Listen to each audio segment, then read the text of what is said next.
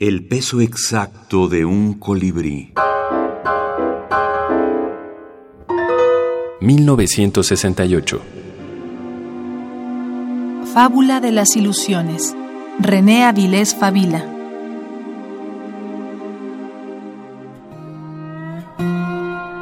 Era un país tan pobre y atrasado que para subsistir medianamente tuvo que recurrir a la exportación de los únicos productos que poseía, ilusiones y esperanzas.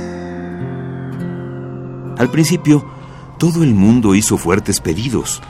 Los habitantes de los distintos países deseaban obtener ilusiones y esperanzas importadas, el colmo de la moda y el esnovismo, creyendo que tendrían mejores resultados que con las de manufactura nacional.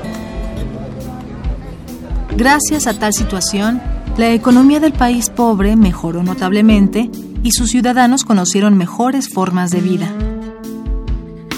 Pero llegó el momento en que ya nadie deseaba vivir de ilusiones o de esperanzas, aunque fuesen extranjeras. Ahora querían realidades a cualquier precio, provinieran de donde provinieran. Creció la demanda de realidades y consecuentemente disminuyó la de ilusiones y esperanzas hasta que de plano desaparecieron las compras de tales mercancías.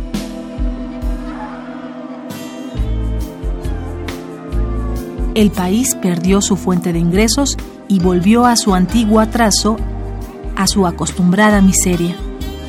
Sus habitantes entristecidos, sin dinero para adquirir realidades, consumieron sus propios productos. Al momento, viven de milagro. Pobres, deberían hacer una revolución. Es su única esperanza. Podríamos hacer muchísima crítica también, ¿no? La destrucción de la familia, la visión de la locura, también los manicomios abiertos. hay muchísimos temas. En, en, la moda aparece la minifalda. O sea, cualquier cosa que tú estudies de la modernidad, el 68 es un corte. La música, la aparición de los Beatles, o sea, no sé en qué campo podríamos decir que no cambió todo a partir de esa generación. O sea, fuimos una generación muy privilegiada en ese sentido, ¿no? O sea, vimos cambiar el mundo. Clara Obligado, escritora argentina.